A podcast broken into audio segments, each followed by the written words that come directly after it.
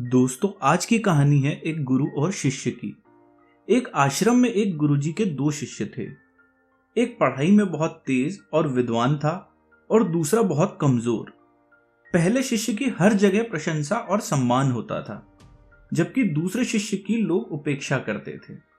एक दिन गुस्से में दूसरा शिष्य गुरुजी के पास जाकर बोला, गुरुजी, मैं उससे पहले से आपके पास विद्या अध्ययन कर रहा हूँ।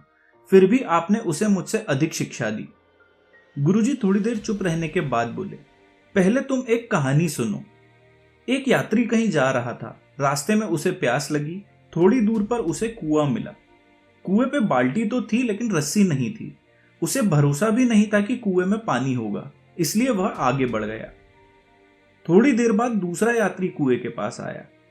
कुएँ पर रस्सी न देखकर उसने इधर उधर देखा। पास में बड़ी बड़ी घास उगी थी। उसने घास उखाड़कर रस्सी बनाना चालू किया।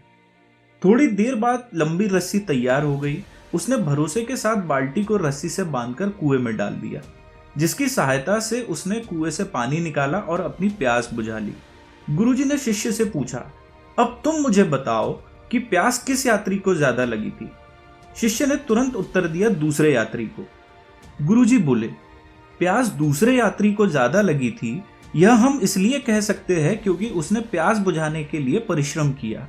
उसी प्रकार तुम्हारे साथी में ज्ञान की प्यास है, जिसे बुझाने के लिए वह कठिन परिश्रम करता है, जबकि तुम ऐसा नहीं करते। शिष्य को अब अपने प्रश्न का उत्तर मिल चुका था। वह भी कठिन परिश्रम में जुट गया और धीरे धीरे वह भी पढ़ाई में तेज और विद्वान बन गया। दोस्तों, इस कहानी से हम यह सीख सकते हैं कि सही दिशा में कठिन परिश्रम करके हम वह सब कुछ पा सकते हैं जो हम पाना चाहते हैं। तो दोस्तों अगर आपको ऐसी शॉर्ट स्टोरीज पसंद आती है तो वीडियो को ज़रूर लाइक करें चैनल को सब्सक्राइब करें और वीडियो को ज़्यादा से ज़्यादा लोगों तक ज़रूर शेयर करें। Thank you